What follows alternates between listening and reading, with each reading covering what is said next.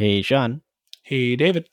You know, when you're watching a show or a series on Disney Plus or Netflix, it usually has the button that says, like, watch the next episode. Like, you load it up and say, continue where you were left off.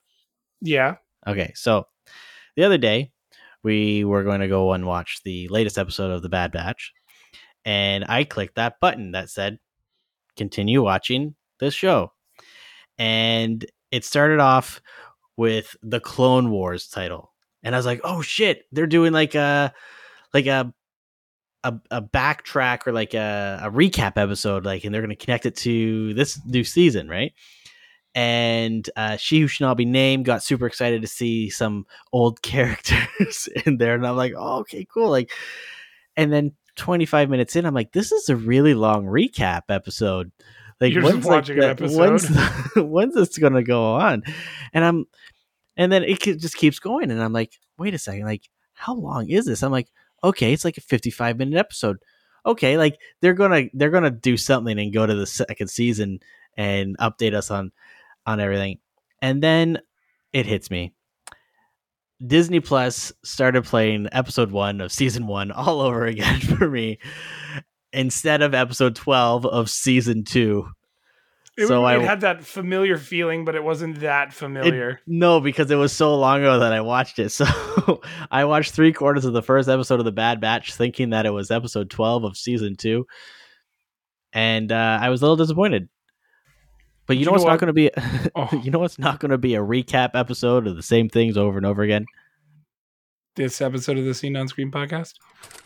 Hey, whether it's your favorite tabletop adventure, movie, or video game, we've got you covered. Welcome to the Scene on Screen podcast with your hosts, Sean and David.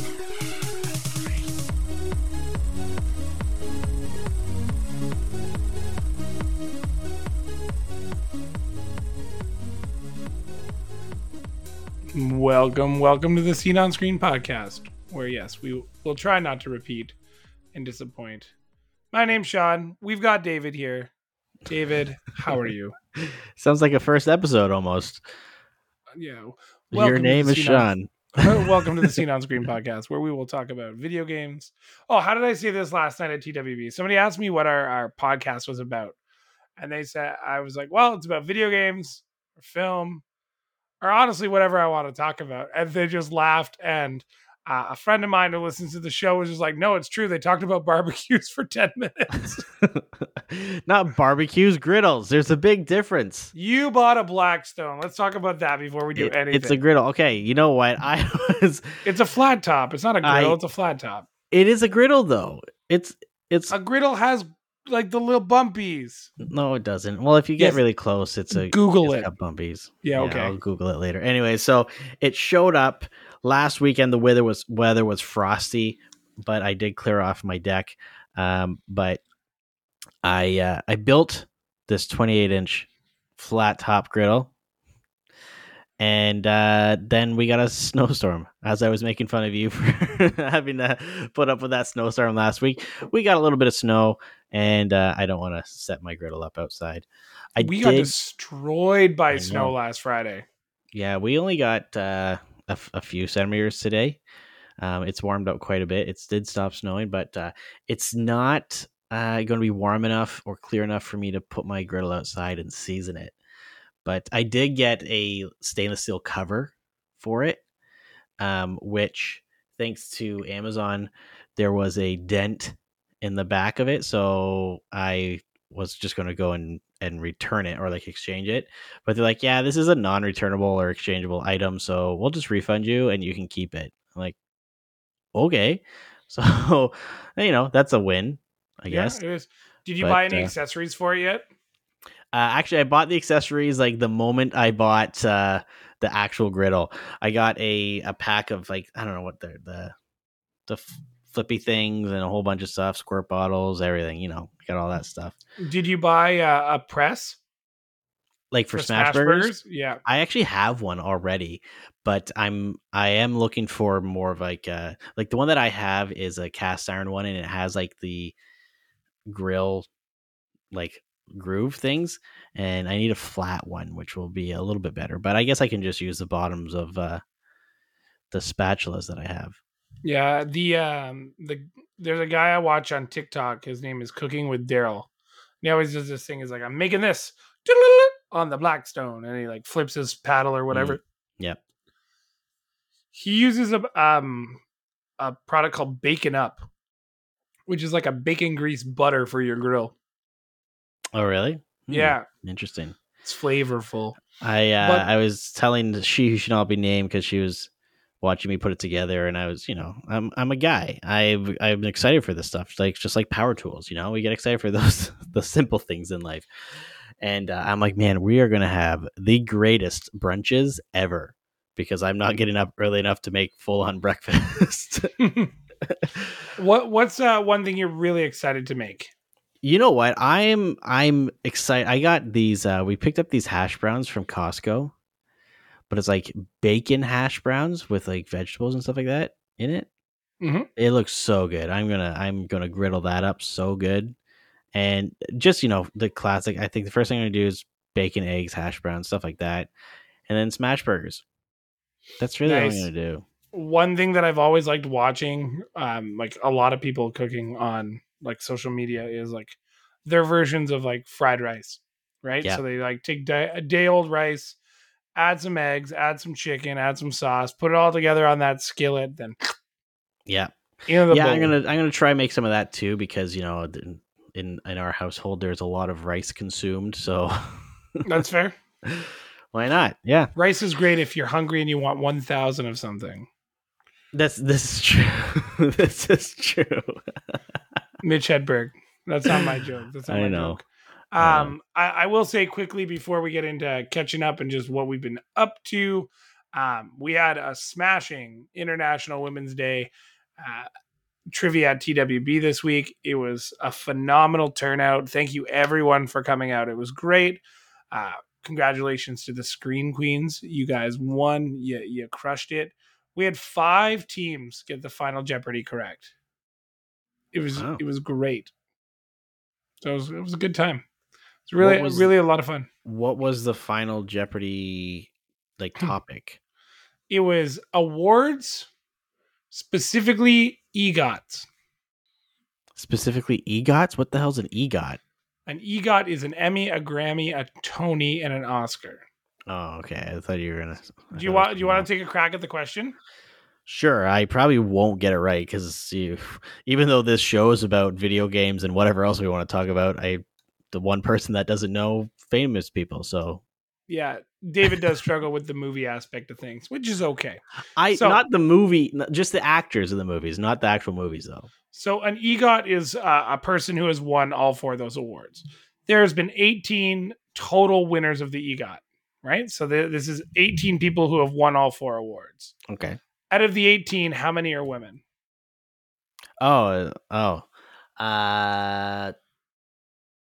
6. So close. It was 8. Oh, that's not bad. Yep.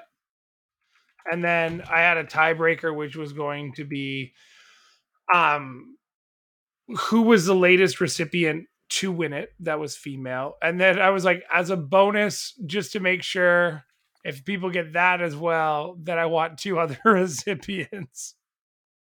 What? They want 2 others? Yeah, I built, my question had a built-in fail-safe just in case I needed a tiebreaker. Oh, gotcha. Yeah. So. Well, I would never get this right because I don't know people's names. Yeah, it was Viola Davis. I have no idea who that is. What was she on? She was in Suicide Squad, How to Get Away with Murder, The Help. Oh, is she the she's like the one who meets with Bruce Wayne at the very end of the movie. Oh, she's in Black Adam apparently? Yes. That movie's garbage. I haven't seen it. You haven't? I watched it the other day. You told me it was hot garbage, so I didn't want to watch it. It's one of those movies that like if you just like if you want to watch something but you don't want to really care about it, or if you just want to get angry, then yeah, watch it. But anyways, I actually I was asked about your other favorite thing. I showed up at a hockey podcast this week, and the host was asking or telling me that he started watching Clone Wars.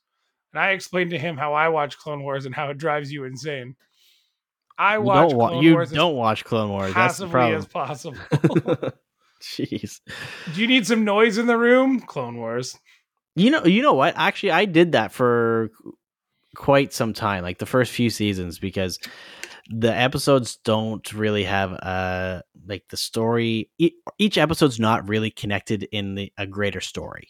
Yeah. Right. So they're all kind of one-offs with a few characters that come up later on, but nothing significant. So a lot of the times that was kind of like background noise as well. I was kind of paying attention to them, but I don't know, I think once it's like season 3 or 4, that's when things get really good. But either way, you still don't watch Clone Wars. No. I've barely watched any TV over the last like 2 months. Have you played anything, or are you still just kind of hanging out?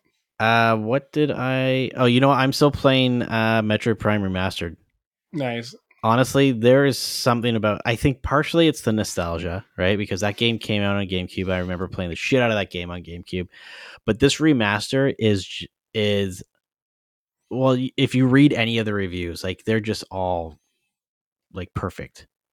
And this game is just so good.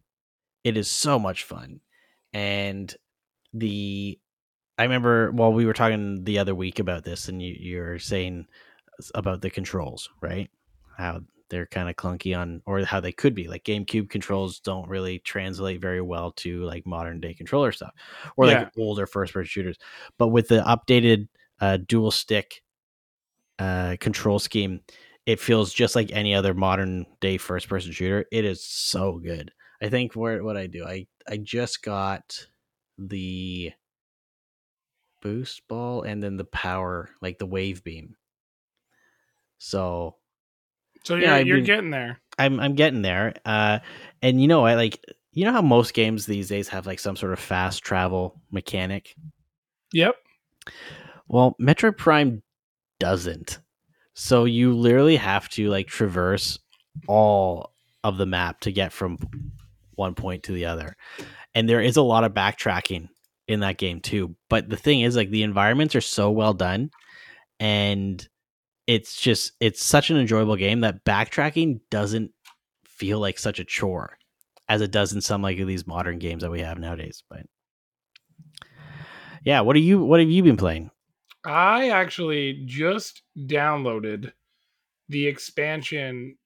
So I downloaded Fallout New Vegas on my PC because now I have a PC that can run it adequately. But I downloaded the fan made expansion, the New California one. I'm very excited to dive into it. But everything I've read on the internet is kind of saying like, hey, before you do this, you should play through like 50% of the game. Just get yourself skilled up enough that it's like worth it. Oh, is it like it's a mod, right? So you're gonna it's like a crazy mod that like expands the game completely. So I'm excited to do that. I'm excited to get back into Fallout. I've been trying to think of my next game to like beat, but I've been kind of burnt out since Breath of the Wild. Not gonna lie. Yeah, that's a pretty... It's daunting, dude. Yeah. Man, you know, the one game that I am super, super excited for, though, is RoboCop Rogue City. You're still excited, eh? I am still excited. I actually... I was thinking about it the other day. I rewatched a trailer. I'm like, man, I haven't watched the RoboCop movies in so long. So I went out and acquired RoboCop 1, 2, and 3. Not the 2014 remake. But did you know that there is a fan-made remake of RoboCop? It's called like Our RoboCop Remake, and what these film producers or whatever did is they divided each scene or different like multiple scenes from the RoboCop movie up, and different people took those scenes and recreated them however they wanted. That's kind of funny. So you'll have to look this up on, what's it called? Venmo or something like that? Vimeo. Vimeo. It's on there because I think it's too gruesome for for YouTube, but it's RoboCop Scene 27. It's the one where it's okay. It's called Our RoboCop Remake. I'll send this video to you, but everyone look it up. It's on Vimeo. Our RoboCop Remake Scene 27. It's the one where RoboCop is going around, and there's these guys assaulting this young lady in an alleyway or whatever, and he comes up and he's like trying to shoot this guy, but he's right behind this girl. He shoots her right, like shoots between her legs, like through her dress, and just shoots him right in his crotch. But this takes that scene to like the next level. It is so ridiculous. And yeah, that just made me want to watch RoboCop. So we just need a good RoboCop game. And do you know what we really need? We need John Wick 4 to come out faster. Now, I have a question for you that I want to get you to. I kind of want to get you to commit to it on the air. All right. Are you willing to wait for me to watch this movie, or will you watch it on your own? You know what? Actually, Sean, I was thinking about that the other day when I was watching the trailer, because we watched 3 together. Yeah, and we did. You introduced me to the first 2. Yeah. The only reason why we watched, I saw John Wick 3 without you is because we saw it at the drive-in, and it was before Chucky. No, it was after Chucky. But anyway, but we've seen all of them together multiple times. But anyways, I was thinking about this when I was watching the trailer, and the movie comes out, what, in March? I think it's April. End of March, March 24th in Canada. And I'm not going to see you probably till the summer now. Potentially, yeah, like June, July. For you, Sean, I will wait to watch John Wick 4. We'll go down. I'll come down there and we'll watch it, or we'll do it on the Bachelor weekend or something. Maybe that's what. Well, yeah. Before we meet up with everybody, we'll just go see the movie. Yeah, why not? It probably won't be in theaters still at that time, so we'll stream it. Or I'm committed to waiting, because I know my other half has no interest. She actually said to me tonight, I was like, we were talking. She uses this website called, excuse me, Does the Dog Die? Really? Yeah, I think I've heard of it. So it's for people like her and a lot of other people that can't handle like animals dying in TV and movies, right? Mm-hmm. And we're watching the last episode of The Last of Us. And she's like, oh no, something's going to happen. What's happening? So she Googles it. And the person who put what happens to the horse gave like the world's worst description. So she thought she had a bunch of time bought. And then all of a sudden, boom, goes the horse, and says nothing about the deer. And she just like, she was like, that's awful. That like, she like left the room for a minute, collected herself, and came back. So she's like, I can't watch John Wick because they kill the dog. I'm like, it's very clearly a stuffed animal the entire time. it's a dog for like 30 seconds. And then all of a sudden it's a stuffed animal. So interesting show, or interesting website. I like, it's funny how like the picture, like you're greeted with this happiest, like the happiest looking dog. That's so funny. It's apparently a very popular website for people who can't cope with that. Doesthedogdie.com. Check it out. Funny. If you have issues with that. I haven't played much of anything over the last 2 weeks. I finally jumped on Call of Duty for the first time, and I don't know how long. I'm very excited that at least at some point this weekend, you and I are going to be able to play Upside Downtown. Yes. Hopefully. New walkabout mini golf course comes out sometime in the afternoon at some point. Who knows what or when, but we will get it done. Just, I'm not playing anything. We're going to talk about Mando a little bit at the end of the show. Talk about The Last of Us a little bit at the end of the show. I do want to talk about Sony. Now, Sony does have some good and some bad. So let's go with the bad first, because the good stuff is nostalgic, and I kind of want to remember it for what it is, not what it kind of will be. But Jim Ryan, Mr. Jimmy Ryan, had the quote of all quotes the other day. You ready for it? Yep. And like, keep in mind, we all knew this was happening, but why on earth did he speak this into a mic? I don't want a Call of Duty deal. I just want to block the acquisition. Okay, oh, snap. Oh, snap. Oh, snap. Oh, snap. We knew that was coming. Yeah, but we knew it was just to block Sony's or Microsoft's purchase of Activision. But there's a little bit more to how this came out, though. Yeah, he was having a temper tantrum on the stand. Yeah. Hold on. Tom Warren, Sony. So this, like, there's some tweets. So Tom Warren, I don't know who that is, says Sony suggests to the CMA that Microsoft could release a buggy version of Call of Duty on PlayStation, which could make gamers lose confidence in PlayStation as the go-to venue for Call of Duty. And then Lulu Chang Mazervay responded, Microsoft offered Sony, the dominant console leader for well over a decade with 80% market share, a 10-year agreement on far better terms than Sony would ever get from us. And this is who is it? Liu Cheng works for Activision. We've also offered Sony guaranteed long-term access to Call of Duty. They keep refusing. And then she responded later, the CEO of Sony Entertainment Europe answered that question in Brussels. In his words, I don't want a new Call of Duty deal. I just want to block your merger. Yeah. Like you've pretty much lost your entire argument then. Like your entire case is in the garbage, right? Like my issue with this is now becoming like a few days ago it came out that Sony they refused the offers that Microsoft gave them, but instead wanted to go back into a world where Activision owned itself and they still got timed releases and exclusive content because that helps drive console sales. Mm-hmm. Now, what is it? Insomniac that creates Spider-Man, or is that another? There's another Santa company. Monica Studio. They thought it was. Yeah.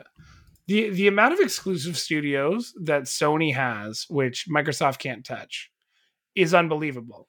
Mm-hmm. And Microsoft, I think, maybe with Starfield pushed it a little bit further over the line by being like, you know what, fuck you guys. And like they had every right to do that. They were like, you know what? You don't want to play with us. We're going to take Starfield away from your players. Mm-hmm. Do you think that's going to hurt their bottom line? Maybe, but are they worried about not all those Sony players not having the chance to play it? No, they're probably going to release it anyways. When Bethesda was owned by Bethesda, or what's the company that owns Bethesda? ZeniMax.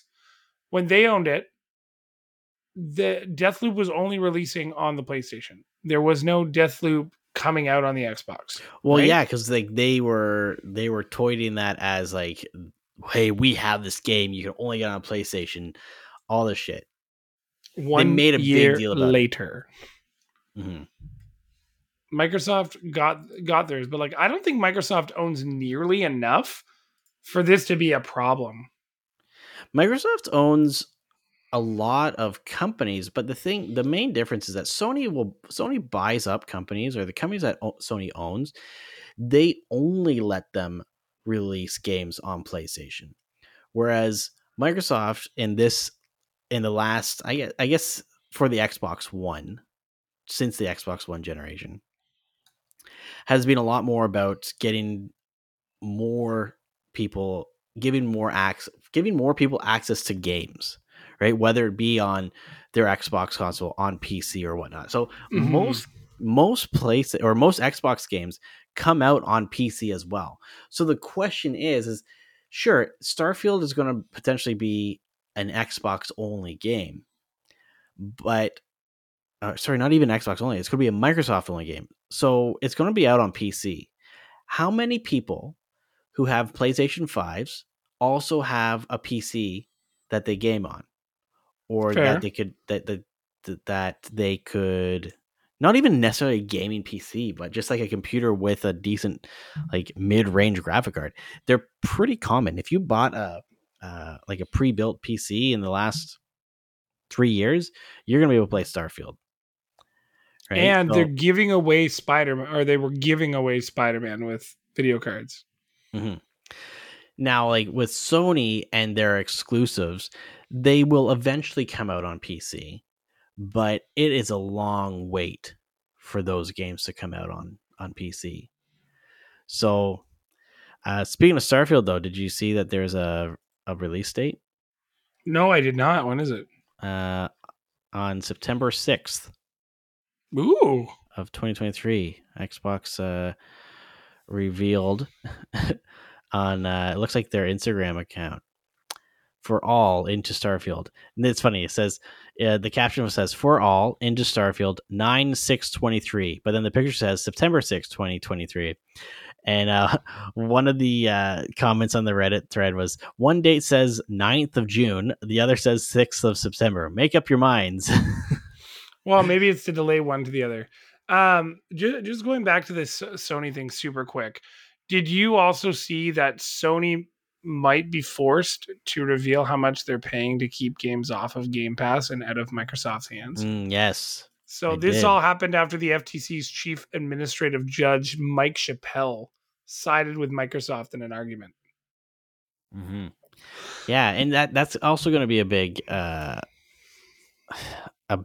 amount of information that's potentially going to really ruin things for Sony in this merger. I also read that apparently Sony only has, like, not just Sony video game, like entertainment division, Sony itself, the company, has only $5 billion available to spend on other acquisitions for the remainder of the year. Otherwise, they will like affect their bottom line this year. Do you know how they can make a bunch of money?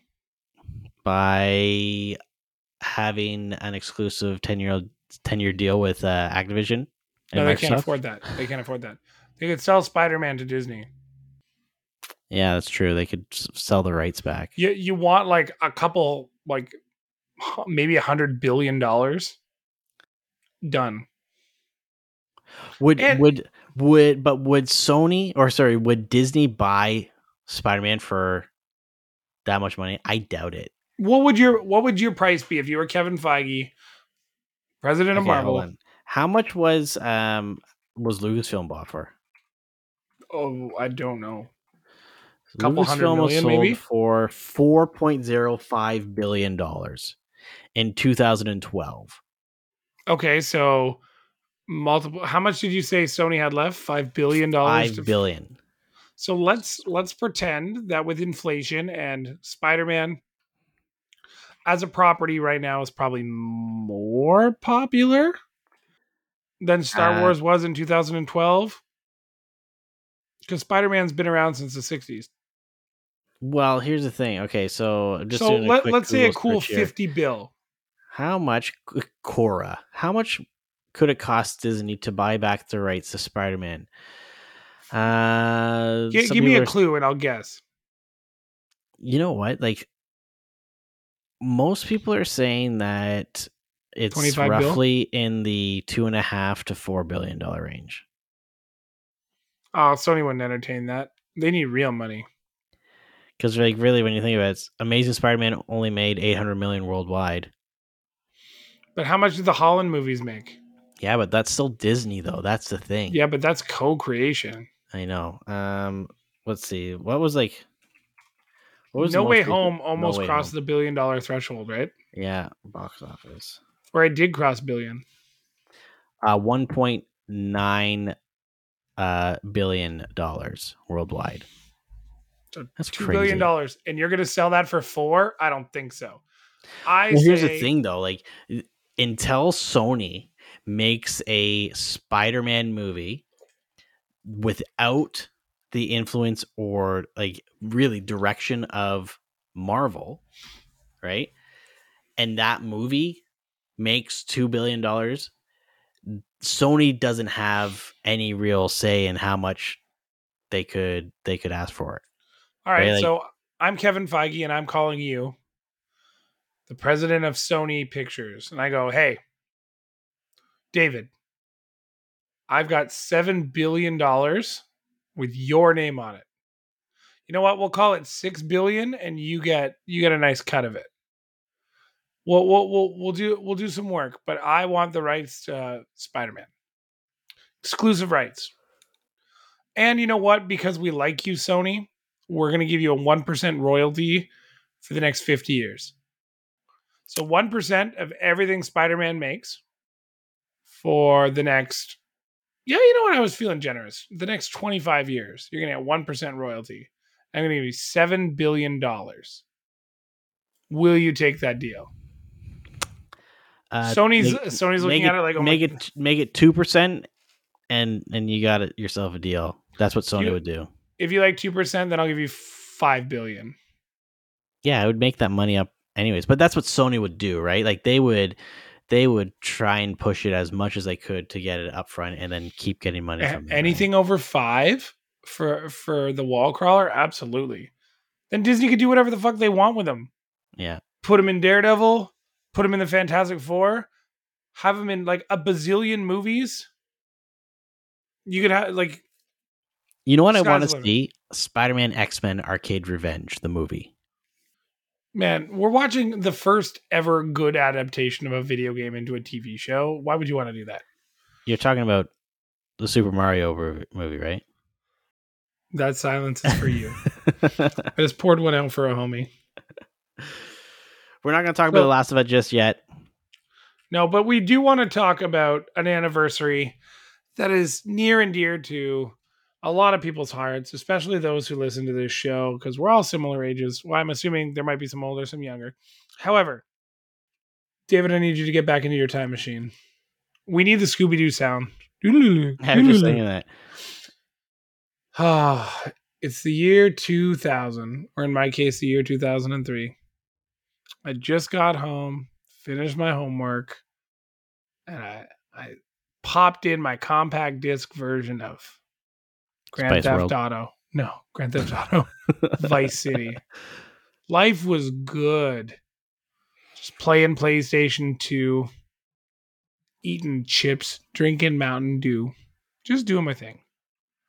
That console came out in the year 2000 and it was discontinued in the year 2013. And it's still, to this day, one of the most expensive consoles to buy on the used market. Mm-hmm. Did you have one? I did, but I didn't get one until much later in the PlayStation life. I think it was probably closer to I want to say like 2006 or 2007 maybe. Yeah, if I remember correctly, I got mine the year before we met. I got it as a graduation gift for high school. I believe I had to pay a little bit into it or something, but then actually, I took the year off and I took it to college with me. I did get it. It was 2005.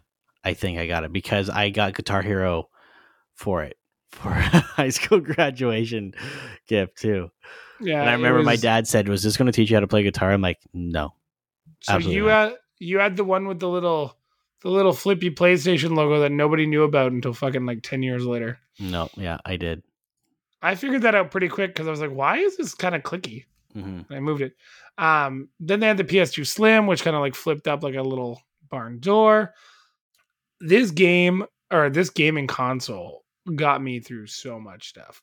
This was an all-timer. And then I learned that I could play video games online and I bought an Xbox 360 like all of you guys did, and the rest was history there. Mm-hmm. But I want to jump in the time machine and talk about some games that we may or may not have played on the PlayStation 2. And I went to Metacritic just to see what the absolute highest rated PlayStation 2 game was.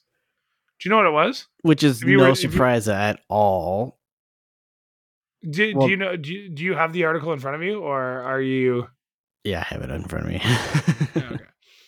Okay. I'm a little surprised. I was a lot surprised because this game in particular I thought A, changed the way the game was fundamentally like played versus like 1 and 2, which didn't give you a lot of like extra kind of like, I guess, freedom in the game. We're talking about Tony Hawk's Pro Skater 3, the highest, or one of two of the highest rated games. They're tied at a 97 with one of the biggest games of all time.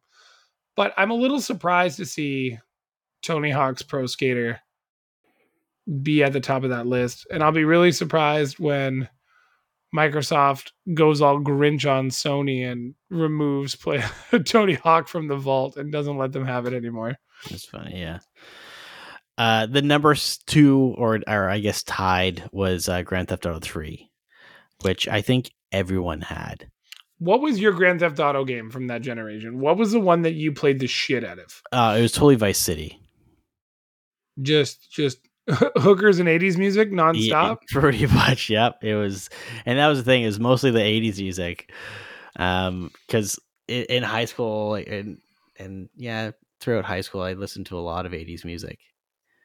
You know, Tears for Fears, stuff like that. Yeah, so my game that I played the shit out of, and I'm pretty sure I wore out the disc. I played it so much with that PlayStation grind. You remember that sound that you'd hear? It kind of sounded like a CD-ROM firing in your computer. Mm-hmm. Was Grand Theft Auto San Andreas. I beat the absolute shit out of that game. Yeah, every chance I could get. And like when buddies would come over, we'd play our made-up game called 5 Star, which you had 5 minutes to figure out where you wanted to be on the map, and you could put in cheat codes if you wanted, and then you had to cause as much trouble as possible, and the person who got to stayed alive the longest won. That was always kind of the deal.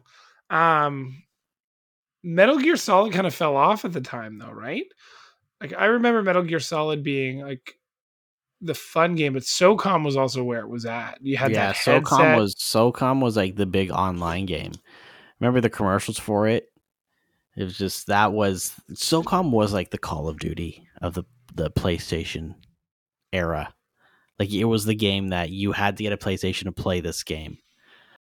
But like, okay, I'm looking through a lot of these games. The top 10 games are all Grand Theft Auto and Tony Hawk. Well, yeah, and NFL. Yeah, lots of matting games. But most of these games actually were cross-platform. So I had most of these games for GameCube because we were just like you. We were a Nintendo family. I had Tony Hawk 3, but I had Grand Theft Auto Lite. So I had True Crime, The Streets of L.A. Oh, yeah. Which was like a cross between Grand Theft Auto and Max Payne. Yeah. I had Burnout 3. Those games were great because those are the ones where you have to actually like make other people crash. Yep. SSX 3. I don't care what people say. That was one of the most fun games I've ever played in my entire life. Mm-hmm. So good. Yeah, I had, and the thing is like growing up, I played a lot of RPGs, right? And so for the longest time, actually, if you wanted to play a Final Fantasy game, you had to have a PlayStation. So I had all of those games on there as well. The Ratchet and Clank games. Shadow of the Colossus. You know, there's a ton of... Here's the thing. Sony has so many IPs. There's so many games that were just PlayStation exclusives that came out on the PS2 that were friggin' phenomenal. And they've just kind of been left to get disc rot.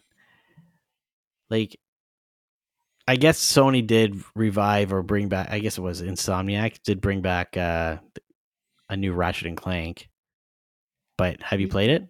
The Rift Apart? Yeah. No. I haven't played it. Right, like, but I want a new Jack and Daxter. I don't think we're ever going to see Jack and Daxter ever again. Like a new Sly Cooper, right? Like those third-person like action adventure games that made the PlayStation 2 so good. Rayman and Ratchet and Clank was Rayman adventure game. Yeah, Ratchet and Clank was kind of the answer to Banjo Kazooie. Well, after Banjo Kazooie kind of like rolled off into the sunset, right? Mm-hmm. Yeah, I'm surprised it's so low on the list. But at 46, Tony Hawk's Underground. Do you remember the open worldness of Tony Hawk? Mm-hmm. And you got to like meet famous skaters and walk around the city and graffiti tag. And then Tony Hawk's Underground 2 was just like an absolute disaster. Mm-hmm. I mean, like I played a lot of the Splinter Cell games. I know those were cross-platform, but I played a lot of those on the PlayStation 2. Do you remember though this one?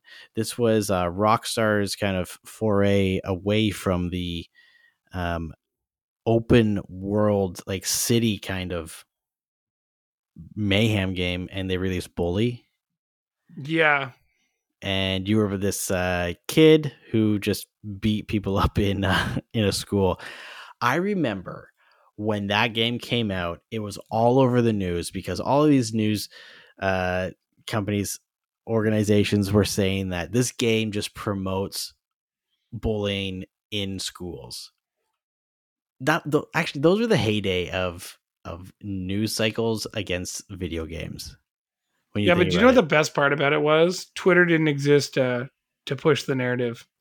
Right, but that's the thing is like I always remember like when the new GTA came out, it was like parents need to be aware of the latest and greatest video game coming out for the PlayStation 2 this Christmas season. Grand Theft Auto 11. One that allows your children to steal cars and beat up prostitutes. Local mothers are concerned as they are filling out the gift registry for their children from Santa Claus. And we have Billy Joe Armstrong, the lead singer of Green Day. down at a local EB Games interviewing concerned parents who are looking to purchase this extra violent video game for their children this holiday season. Those were the newscasts. Like every time like a new GTA game came out, or what was the other one? There was it was like Manhunt. Yeah, that one got like an AO rating. Yeah, but PlayStation was also like, man, the PS2 created so many amazing, remarkable things, didn't they? That was Parappa the Rapper. Right? Yeah, but Parappa the Rapper came out on the PlayStation 1 though. Yeah, but wait, was DJ Hero PlayStation 2 or PlayStation 3? DJ Hero actually was it would have been PS3 because it was on 360 as well. I remember just playing the shit out of Rock Band with my friends and Guitar Hero on PlayStation 2. Yeah. And then Rock Band on PlayStation 3 or Xbox 360. Mm-hmm. But the one thing I loved about the PlayStation 2 more than anything else in the world? What was that?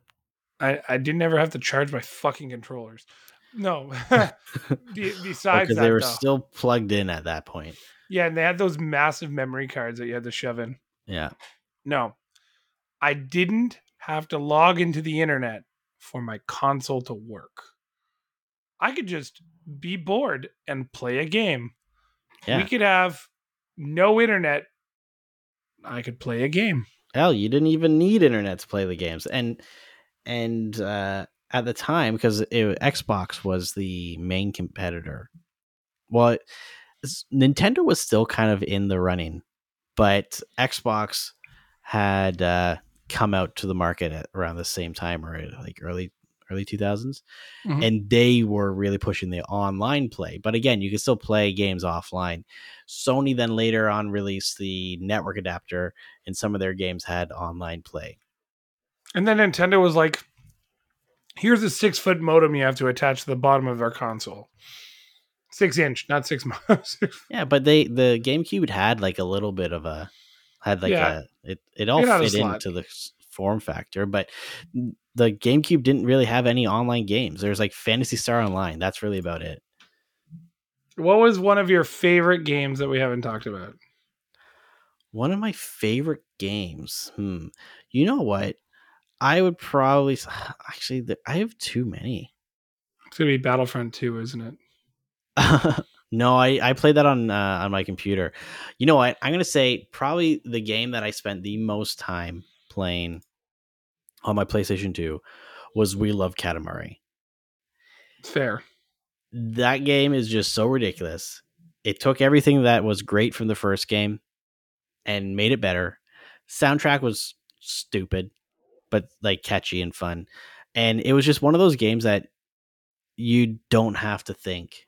If you just want to play a game just to have some silly fun where it's not like difficult, you don't have to worry about like dying, fighting enemies, stuff like that. Katamari Damacy.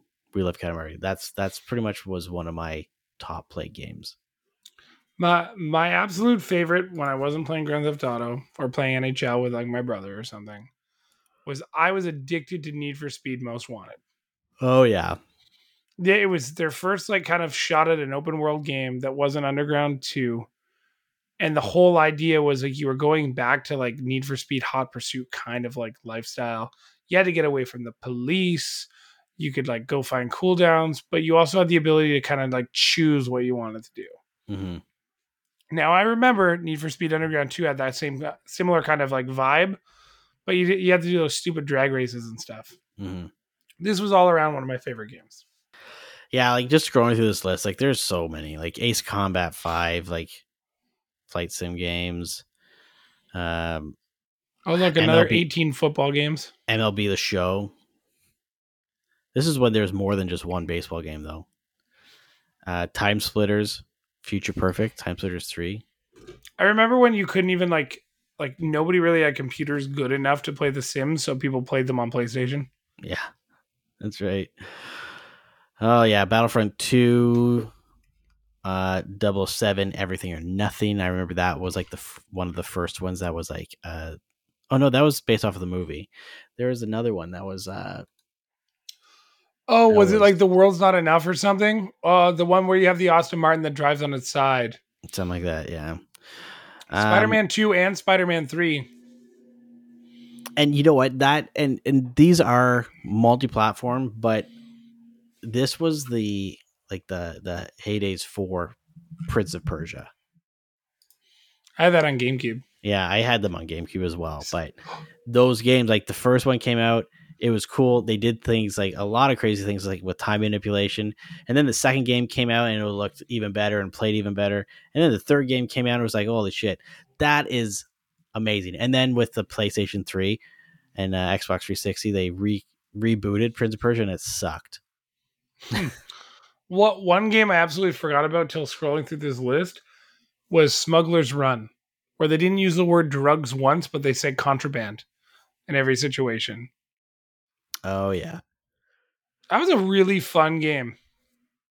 A lot of and you know what? Games. I had a friend in the high school who was obsessed with the Hitman games. They were pretty good. They were, yeah. Is there one last game you want to? Shed a light on before we get into some spoilery stuff? You know what? I know we mentioned this before, but I played the shit out of Guitar Hero 3.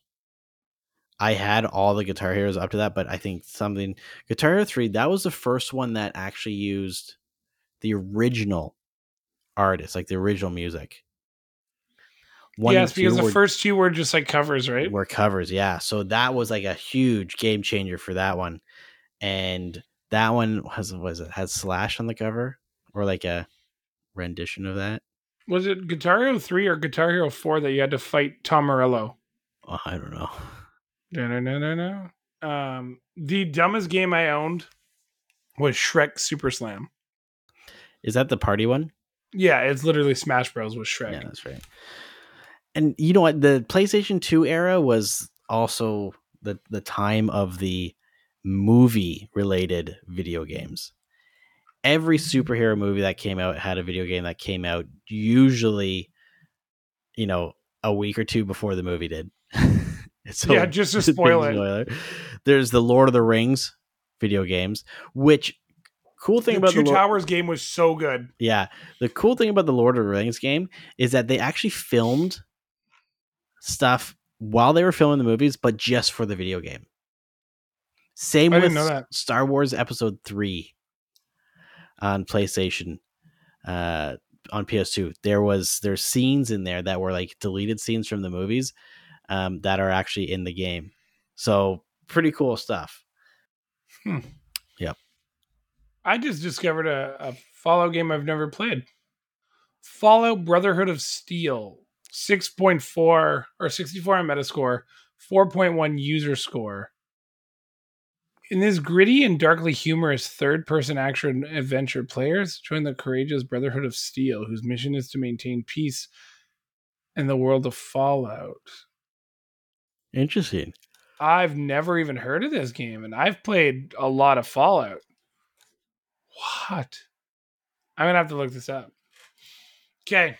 Do you want to do the Pedro Pascal show where he takes care of a child, or the Pedro Pascal show where he takes care of a child? Well, we'll do the small child first and then the smaller child second. Got it. So, spoilers. We are doing Last of Us episode 8, followed by Mandalorian season 3 episode 1. Okay, so we watched that episode, and I forgot two very important things from the game. One, how like psychotically fucked David was. Not like, I knew character. He was like, he's like one of the penultimate like bosses before you like kind of get to the end of the game. Mm-hmm. But I forgot they ate people, man. I don't remember that part of the game, but I remember the bar burning down so vividly, because I remember struggling to get through that level, because you're Ellie, you have to like sneak around the bar. You can only find knives and bottles and shit to throw. And then you get into that fight with him and you have to stab him. But like, you're also like trying to avoid other people. But like, I felt every single moment of that. Like that episode, I was so enthralled. And like Joel coming back from like, just laying there half dead to kill everyone. Yeah, that's like a John Wick moment right there. Yeah, the Joel Wick. Joel Wick. Yeah, this episode really... It's one of the highest rated episodes of the series so far. And it is on the edge of your seat entertainment from the beginning to end. Like, shit's going down. They have some revelations in there when you find out that the guy that died, right, from the colony was the guy that Joel killed. And it was out of self-defense, 100% originally. Right? Yeah. Well, they also stabbed Joel. Yeah, that's true. Seeing that they eat people, seeing that they like... I don't know. It's just there's so much that could... The thing is with that episode, there's so much in that episode that could negatively affect a viewer, depending on like what they've gone through. They should have put a trigger warning. Like, there should have been something like that. Not only just for like what they do to the people, but like there's, you know, like you were talking earlier about does the dog die, right? Like for people who care about death of animals and stuff like that, right? Like there's a lot to unfold in that episode. And you know, she who should not be named was pretty much like in shock the whole time of that episode, especially near the end, saying like, this is the most gruesome thing ever, oh my god, like it is just, she is unhinged, like going on and on and on. That episode was so good though. And there's like a big, I think the big turning point in that episode though is right at the end, where Joel calls Ellie baby girl. He says like, it's okay, baby girl, right? Or whatever. I'm here, baby girl, because that's what he said to his daughter when she got shot in the first episode. Right. Yeah. And it's like full circle. Yeah, and the fact that he was like on the brink of death, and she did everything she could to heal him, like to help him, and he overcame all of his struggles. You know, pretty much being dead, killed everyone, and then saved her. Right, like because he truly has a connection now. Like, as much as he didn't want to like really put up with this kid or anything like that, like he's taking her on as like someone he truly cares about. And that point where he says, it's okay, baby girl, that is where we know that Joel like truly does care about her well-being. Yeah. They're like a father-daughter situation now. Mm-hmm. And I know that's not what he wanted originally, right? No, but yeah, there's one more episode left in two? It's 10 episodes. Yeah. Oh, I thought there was, Me too. I was slightly surprised. I'm not going to lie. Oh yeah. Cause I was looking online and I was just seeing that there was one more episode, but maybe it just things weren't updated, but yeah. It's being renewed for season 2 already. So game 2. I kind of hope they slow it down. Yes and no. Like, what are you going to do? Just run 2 seasons of TV and that's it? Well, no. Then Naughty Dog has to release part 3 and then they have a 3rd season. I don't think they're going to. Mm-hmm. They could slow it down, but it has to be done correctly. You know, like it has to be done right, because if they slow it down too much, then you end up getting a lot of filler episodes, and it takes away what makes those episodes really good. Like the one with what's his face, like the flashback episode with Frank. Yeah, you know, that was a slower episode, but the entire episode was engaging. Right, because you wanted to see what happened next. The problem when some shows try and extend things out just to increase their episode count is that they put a lot of filler in that just doesn't make sense.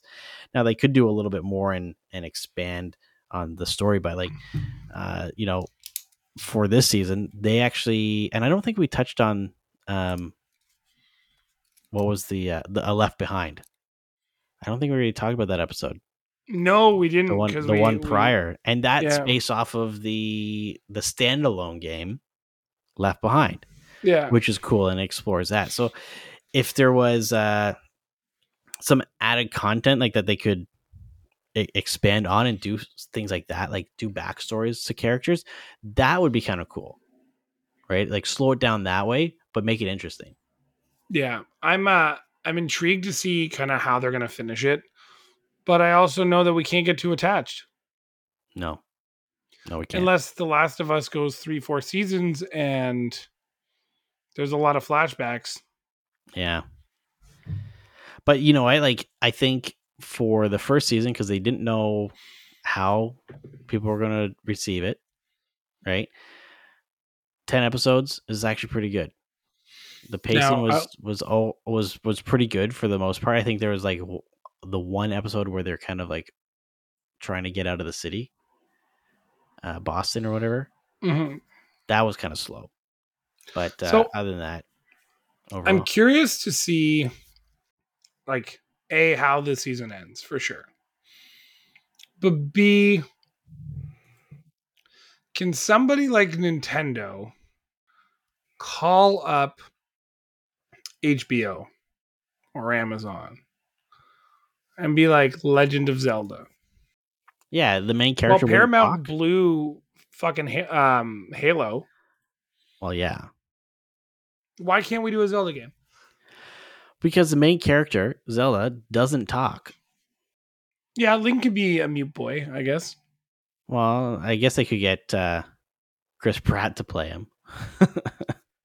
Yeah, make them. No, that would be awful. But like, you could theoretically, because like I've seen so many photos of fan made like wishes with like Emma Watson and Tom Holland. You just assume they're all going to be British. Mm-hmm. Whatever. Let's see it. You could make this happen. Maybe make a movie, but like make it happen. The fans want it. Yeah, fans want it badly. Fans would also watch a Fallout movie. Just saying. I'm surprised that they haven't done some sort of Fallout movie or show. Yeah, post-apocalyptic. It's very in right now. Okay, now on to Pedro Pascal babysitting an even smaller child, who is older by many of years. And we're only going to talk about Mandalorian season 3, episode 1, because Sean hasn't watched episode 2 yet. I was busy hosting trivia. Yeah, Sean had some hot takes, apparently. I don't know if they're going to be like hot, but I will say, A, you can't make us wait a year and a half for a fucking 30-minute episode. Less than 30 minutes. Like, okay, like we get it, Favreau. And like the Naboo fighter, I'm done with already. It's too small. I know. Like, how is this? It's not fun to watch. No. Like the Razor Crest was like a big bulky ship, but like, how is Grogu crawling up into the cockpit? Yeah. How's he doing that? How are you doing that? Also, you know what though? Without spoiling anything, you're gonna like episode 2. You're gonna be like, how the fuck is he moving around? Like, where is all the stuff being kept? It's dumb. Where is his rifle and his sword? Okay, let's start off at the beginning of the episode here. Things that I didn't like. A, thank you for saving me from this big ass crocodile thing, but in order for you to rejoin the Mandalorian, you must go take a swim in a bathtub. That's how I interpreted everything that was going on. Well, it's because they're like the Mandalorians, like the hardcore ones, like they are hardcore, you know, like this is all you took your helmet off. This is our creed. This is the way that we live. The only way to redeem yourself is to do this like crazy shit. But a robot, AG-11 saw his face. IG-11.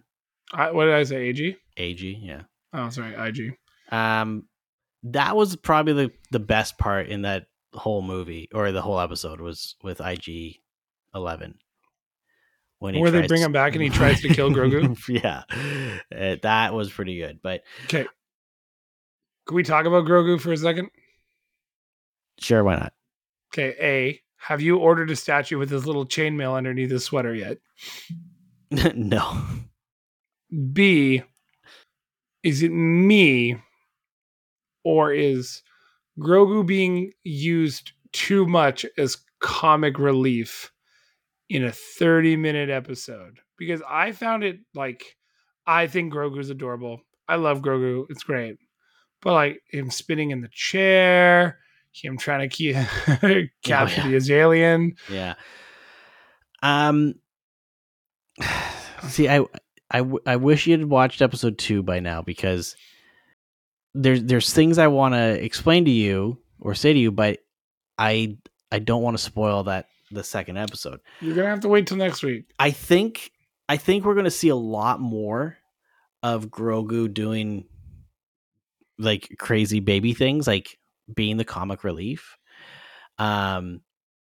because we don't know what's going on in the story. The story, actually, I guess what we can tell from all of the trailers that we've seen, is more now about Mando, right? Before it was about protecting Grogu. So they weren't going to do things where he was really kind of like out in the open more often, because people were freaking out. Like, remember what was the episode or season 2 with the, in the ice cavern thing? With the spider stuff, like people were freaking out because he's like wandering off, right? But now that there's not that sense of like concern for his safety, because we know he's always going to come out on top. They're not going to kill Grogu, right? Like, there's no way in hell. I think we're going to see a lot more of him being a central part of the story, as like an accessory to moving the story forward, rather than just being a plot device. Yeah, it was the Mandalorian, where they're in those like ice caves up at the top, right? And they have to escape. Okay. Yeah. Because I was like, man, I've watched an awful lot of Star Wars content in the last year and a half. Hope I got it right. Yeah. I don't know. I was just a little disappointed because like, yeah, Grogu's supposed to be this cute thing, and like, I'm for it. My other half looked at me and she goes, it's like, your obsession with this thing is fucking weird. It's like, no, it's not. You're weird. You know, she who shall not be named brought out like 3 of the Grogu dolls, like stuffed action figure things and all that stuff that we had when we were watching the first episode. But like you said, the first episode is short. It's less than 30 minutes. Jon Favreau said that it is the shortest first episode of any modern or like recent I'm confident series. That if I ordered a pizza, it would have arrived after the show ended. Oh, 100%. 100%. Episode 2 is longer. But I'm hoping that we don't have just like a lot of these like really short episodes, because at that point, just make it into a movie. Yeah, I agree. And then like the plot devices they used to kind of kick off the series, there was three things that I noticed. A, they wrote Cara Dune out in a fairly good way. Mm-hmm. Kind of leaving the door open for her to return if Favreau gets his way, because he wasn't the driving force behind firing her. Mm-hmm. 2, Greef Karga. He's now, what did they say? He was a senator, or no, he's I forget, grand diligency or something, grand something or other, yeah, grand inquisitor. No, that was great until they needlessly got into that street fight. Because the pirates wanted to go drinking in a school, and then Mando just murdered a bunch of people because that's what he does. Well, yeah. And then Bo-Katan looks like she's going to be so much trouble this season. Yeah, I think because I have seen the second episode as well. If you watch the trailers again, that is pretty much what like stuff taken from episode 1 and a little bit of episode 2. Yeah. So I have no clue where this is going. And Bo-Katan is definitely going to be a huge driving force for this story. And I think it's really going to focus more so on the Mandalorians themselves and the race of the Mandalorians and their homeworld and all that. Yeah. And kind of reuniting them. I think it's going to be pretty cool. I think, you know, you got to watch episode 2. I want to hear your thoughts like right after you watch it, because it was good. If you had any doubts after watching episode 1, episode 2 should wash those doubts away. It's not Iron Fist. It's definitely not like I watched a full season of shitty TV to watch the second season first episode and also be like, why the hell did I watch the first 10 episodes before this anyways? Like this show has such a special place for me, because it like I watched it a little bit later out of the gate, right? Like I didn't start watching the show until season 2 was airing. And I was going through. Yeah. I moved here. I didn't see the first season until I moved here. But I was going through some stuff and I was using this show kind of like as a something that I guess kind of bound me and just something to do and watch. An escape. Yeah. So and like, I remember watching like the first maybe 6 episodes on like an exercise bike. And then I was like, no, I have to be fully focused. I can't just be sitting on a bike. And you know what? I'm still there. Like when we were watching Mandalorian, it's like phones are off, like in another room. Lights are dimmed just enough so that you can just see the TV. You know, if you need snacks, they got to be quiet snacks, like gummy bears or something like that. You're not allowed to talk. Yeah, like I knew kind of from the synopsis we got from Jon Favreau earlier in the year and the trailer, you just kind of know that Bo-Katan is going to be the main villain of this season, or you feel like she is. I kind of got that feeling early on when like Mando kind of went to go see her and it was like, yeah, I want to go take over Mandalore. Like, I want to go take it over, right? And she's like, oh, they're all gone, blah, blah, blah. But like, you know, he's sneaky. You know what he's up to. You know, he just needs help getting in there. You know what? You should watch the Clone Wars. Because there's a lot of stuff that goes on in Clone Wars that's really connected to. All right, that's all the time we have for tonight. to this season, I feel like Bo-Katan, her character, like it's interesting. You're saying that you think that she's going to be kind of like a main villain or like an antagonist in this series, which I think she could be, but at the same time, they're doing a very good job with her personality, because it's the same personality, and her goal is the same in this right now as it was in Clone Wars. But now everything is, like they said, Mandalore is destroyed and all that stuff. It's just magnified. I'm excited to see where it goes. Really, if she wants the Darksaber, she has to fight Mando and win. So that's definitely gonna happen at some point. But yeah, I'm excited for episode 3. You should be excited for episode 2. Massive plot hole here, guys. If he wanted to be a Mandalorian again, he doesn't even have to take a bath. He has the sword. He who has the sword controls all of Mandalore. Why are we doing all this extra stuff? This is like getting a juiced up weapon in a video game early and then not using it. No, it's the pre-order bonus. It's stupid. You get it. So, it works for a little bit, but then it's useless. Yeah. No, that's true. I'm a big fan of this show. Big fan of Jon Favreau. But like that, I had a very hard time. Like, why didn't you just whip it out and just be like, "Ha! You wanna see who's really in charge, Armorer? You live in a goddamn cave now, and you just got attacked by a crocodile thing that I saved you from." You know what though, Mando would get his ass kicked from the Armorer. Yeah, because he doesn't know how to use it. He doesn't trust himself with the weapon.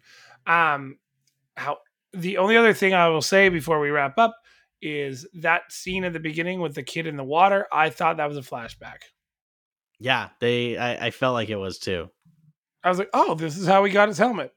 Cool. Aren't they on like some dark floaty planet? And they're like, oh yeah, some shit went down in Boba Fett. Stupid Boba Fett. Actually, you're going to say stupid Boba Fett in episode 2 or episode 2. Because is he in it? No, but remember how you had said, I think it was last week, that if you haven't seen Book of Boba Fett, you're going to be confused for Mandalorian season 3. Well, that was my initial feeling, yeah. Right, because it's like, yeah, how did Grogu get back to Mando?